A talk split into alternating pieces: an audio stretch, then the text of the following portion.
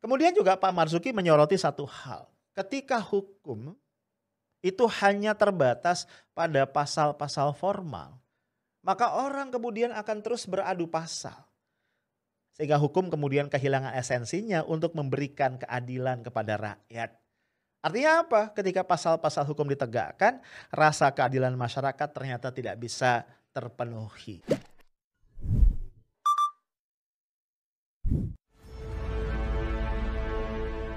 Guys, kita hampir tiba di penghujung tahun 2020 dan akan segera memasuki 2021.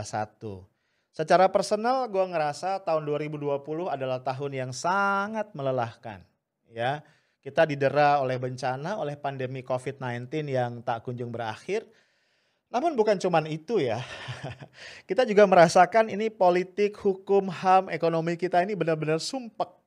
Ya, kita merasakan tekanan yang berat. Sesuatu yang mungkin tidak langsung kelihatan, tapi sangat bisa dirasakan. Ya, satu hal yang bagi gua menjadi catatan penting di 2020 ini adalah persoalan eh, penegakan hukum dan hak asasi manusia ada sejumlah kasus besar terjadi dan sampai tahun 2020 akan beringsut pergi kita belum mendapatkan kejelasan.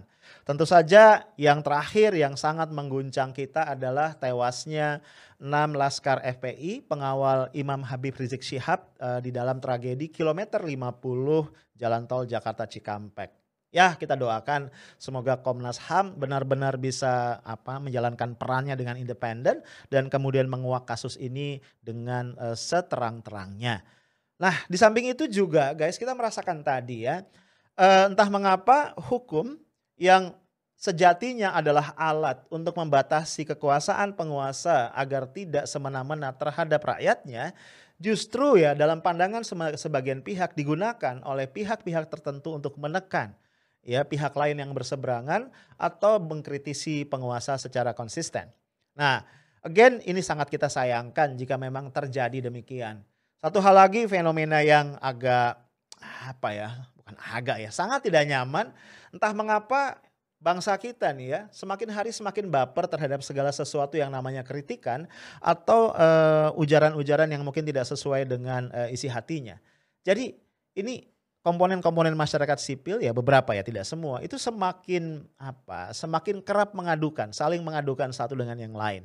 Dan yang juga gue sayangkan adalah bahwa pengaduan-pengaduan itu kemudian direspons dengan serius ya oleh uh, aparat penegak hukum. Yang terakhir ya misalnya bagaimana uh, Ustadz Haikal Hasan diperkarakan ke polisi hanya gara-gara masalah mimpinya. Ya ini menurut gua menurut gua parah ya, parah, parah, parah. Guys, tapi gue mau ngelanjutin ya diskusi kita sebelumnya mengenai rencana PTPN 8 untuk kembali mengambil alih lahan yang selama ini ya bertahun-tahun sudah digunakan oleh pesantren markas syariah agrokultural milik uh, Habib Rizik Syihab.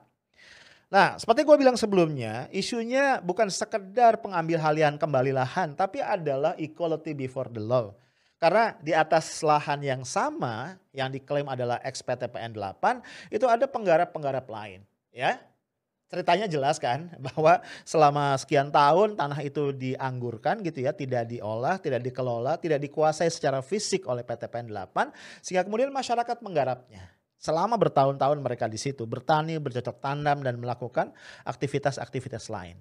Dan dari para penggarap inilah kemudian Habib Rizik Syihab membeli tanah tadi dan di atasnya didirikan pondok pesantren markas syariah. Ya, sebuah unit kegiatan sosial yang berkecimpung di bidang pendidikan, bukan unit bisnis dan bukan digunakan untuk keuntungan pribadi. Nah, sehingga sementara pihak kemudian sangat menyayangkan.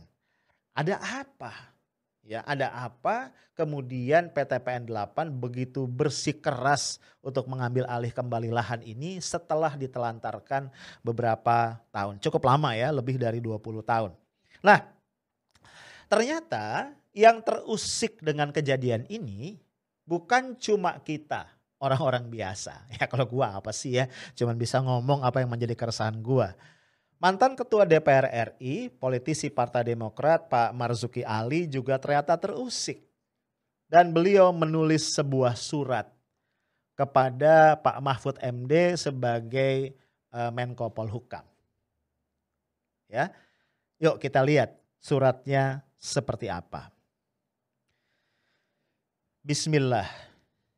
Ini suara hati disampaikan kepada penguasa negeri ini lewat saudaraku Profesor Mahfud.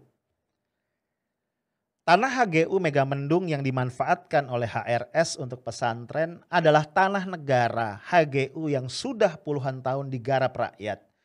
Kemudian dibebaskan oleh HRS dengan mempergunakan dana umat termasuk dana HRS sekeluarga.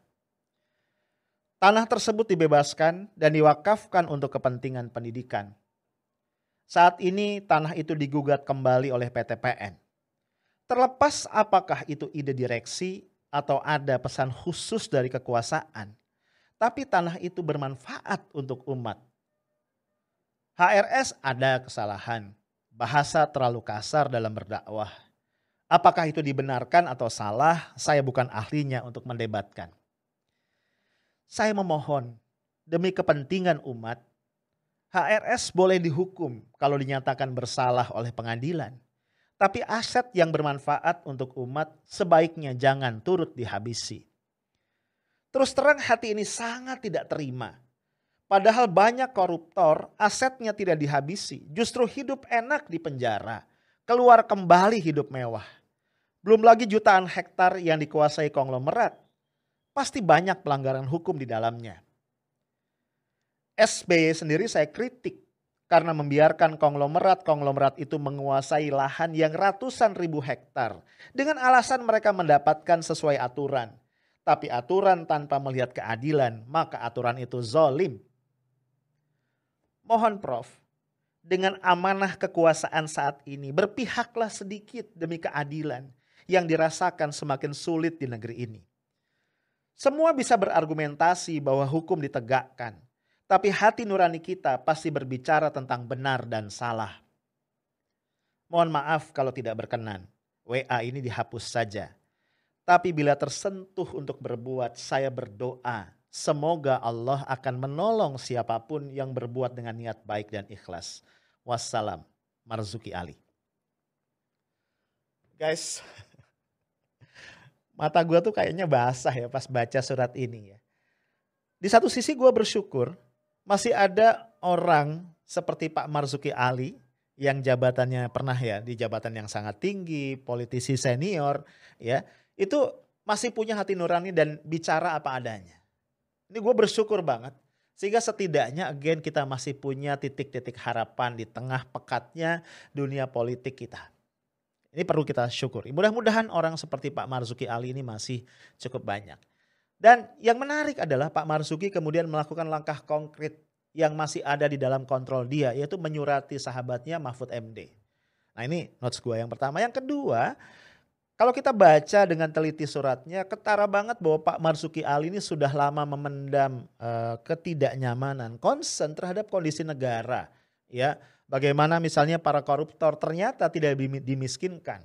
Ya, kita tahu ya kalau di penjara itu ada kelas-kelasnya kayak hotel dengan biaya yang bisa dikeluarkan dengan dana mereka yang tak terbatas. Walaupun mereka di sel, mereka ditahan, mereka bisa menempati sel-sel yang mewah.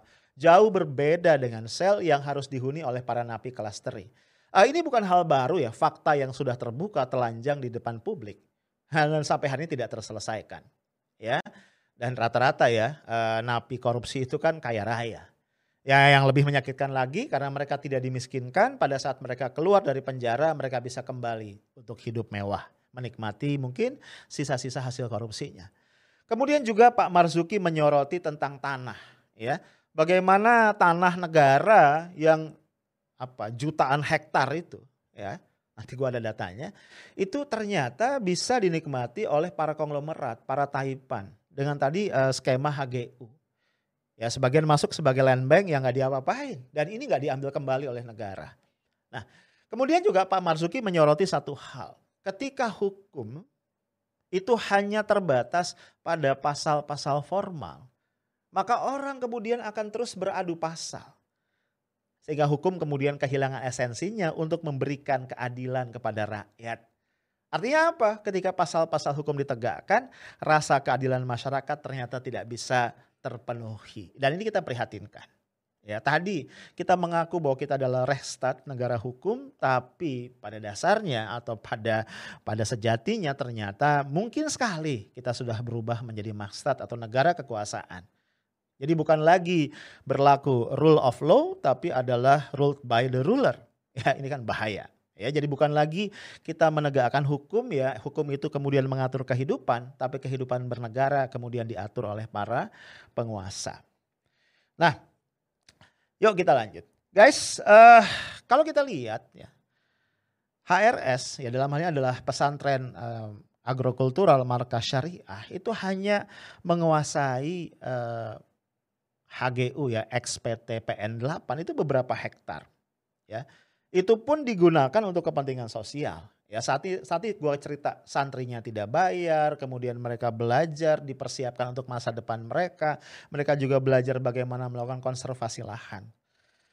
Uh, eh, gue nggak tahu ya dalam hati kecil gue tuh berpikir begini.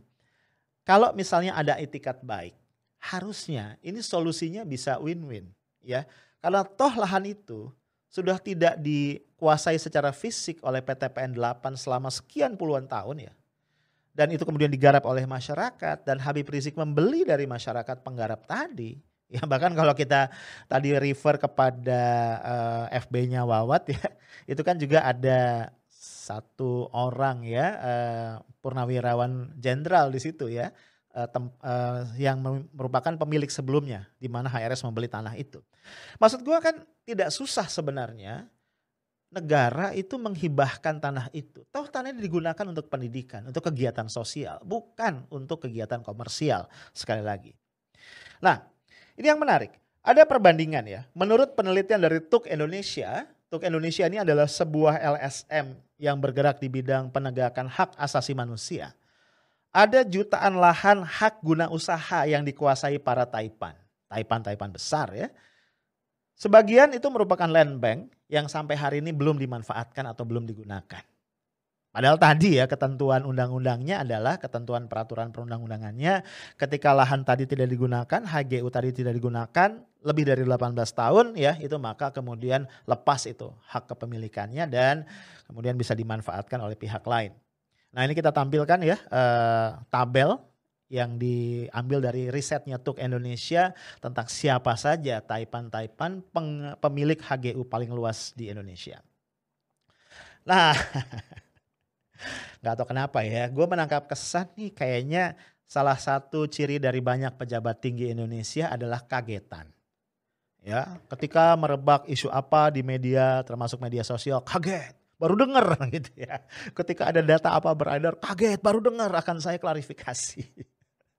Gue nggak tahu ya. Ini para pejabat ini punya staff apa enggak ya yang mensuplai informasi yang sifatnya up to date. gue nggak tahu lah, gue nggak komen karena gue belum pernah jadi pejabat dan nggak pengen-pengen amat juga ya jadi pejabat. Nah jadi gue kaget, gua kaget karena Pak Mahfud kaget. Kita sertakan ya screenshot beritanya. Jadi Pak Mahfud tuh kaget ketika mendapat daftar grup pengusaha ya yang grup pengusaha yang menguasai tanah tadi ratusan ribu hektar. Dia kaget. Gue juga ikut kaget karena Pak Mahfud kaget. Nah, ketika membaca itu, ini responnya Pak Mahfud ya. Saya dapat kiriman daftar grup penguasa tanah HGU yang setiap grup menguasai sampai ratusan ribu hektar. Ini gila Penguasaan itu diperoleh dari pemerintah dari waktu ke waktu, bukan baru. Ini adalah limbah masa lalu yang rumit penyelesaiannya karena di cover dengan hukum formal. Tapi kita harus bisa, ya. Ini dari akun uh, resmi Pak Mahfud ya, Desem, uh, tanggal 25 Desember kemarin. Ya. Nah, Jadi Pak Mahfud suka kaget juga ya ternyata. Termasuk tadi ya ketika dapat surat uh, atau WA dari Pak Marzuki Ahli, Ali juga dia bilang dia belum tahu kasus ini. Nah guys kembali yang ingin gue garis bawahi ya itulah kondisi penegakan hukum kita. Inilah catatan kita menjelang akhir tahun 2020. Kalau gue ngelihat selalu ada hikmah dalam setiap kejadian. Pada satu sisi ini mungkin kembali adalah cobaan atau pukulan berat bagi saudara-saudara kita di FPI, di pesantren markas syariah, bagi Habib Rizik Syihab. Ya, pada satu sisi. Tapi kan selalu ada sisi terang ya yang mendampingi sisi gelap ya. Sisi terangnya adalah kemudian ini terkuak ke masyarakat, kepada ke, kepada kita semua. Sehingga kita tahu ada apa. Ya, kita semakin tahu bahwa begitu banyak pekerjaan rumah menyangkut keadilan hukum di negara kita yang harus sama-sama terus kita kuak, terus kita buka, kita suarakan agar kemudian disambut oleh pihak-pihak yang berwenang untuk dibereskan. Ya, satu hal yang kembali ingin gua garis bawahi adalah ke depan ya di hari-hari yang akan datang di tahun 2020 menjelang akhir dan juga mungkin lanjut ke tahun 2021 ada beberapa hal yang akan menjadi titik pengamatan dari masyarakat dari warga negara atas uh, sepak terjang negara. Beberapa yang gua catat terkait dengan kasus ini. Pertama misalnya, apakah kemudian yang harus mengosongkan dalam tujuh hari ya tadi ya lahan XPTPN 8 ini bukan cuma pesantren markas syariah, tapi para penggarap lain yang puluhan jumlahnya yang ada dalam daftar yang tadi udah gue tunjukin. Itu yang pertama. Ya, apakah kemudian keadilan ada di situ? Kemudian apakah ada solusi win-win? Ya, apakah kemudian pemerintah tetap eh, dengan yang disebut oleh beberapa pihak politik jalan buntu atau kemudian justru mencoba untuk menawarkan solusi win-win? Misalnya ya markas syariah mendapatkan ganti rugi. Lahannya diminta dikosongkan, mereka bisa pindah ke tempat lain dengan dana ganti rugi yang diberikan oleh negara atau oleh PTPN 8 ya yang mengklaim kembali tanah itu. Dan yang terakhir yang mau kita lihat ya, apakah ya para pemegang HGU yang merupakan taipan-taipan besar itu juga kemudian kembali diteliti ya sejauh mana status tanahnya, apakah tanahnya dimanfaatkan dengan baik, apakah tidak ada aturan perundang-undangan yang dilanggar. Intinya kita berharap ya hukum kita tidak lagi seperti pisau yang sekedar tajam ke bawah namun tumpul ke atas. Sekedar mengingatkan karena kita orang beragama, The Prophet Muhammad mengatakan, inilah yang menyebabkan umat-umat sebelum kalian hancur, kata Nabi. Ketika orang-orang yang lemah itu berbuat salah, hukum begitu tegas atas mereka. Tapi ketika orang-orang yang berkuasa berbuat salah, hukum itu begitu lemah dan tumpul. Itu aja dari gua. Stay tough, smart, and professional. Assalamualaikum warahmatullahi wabarakatuh.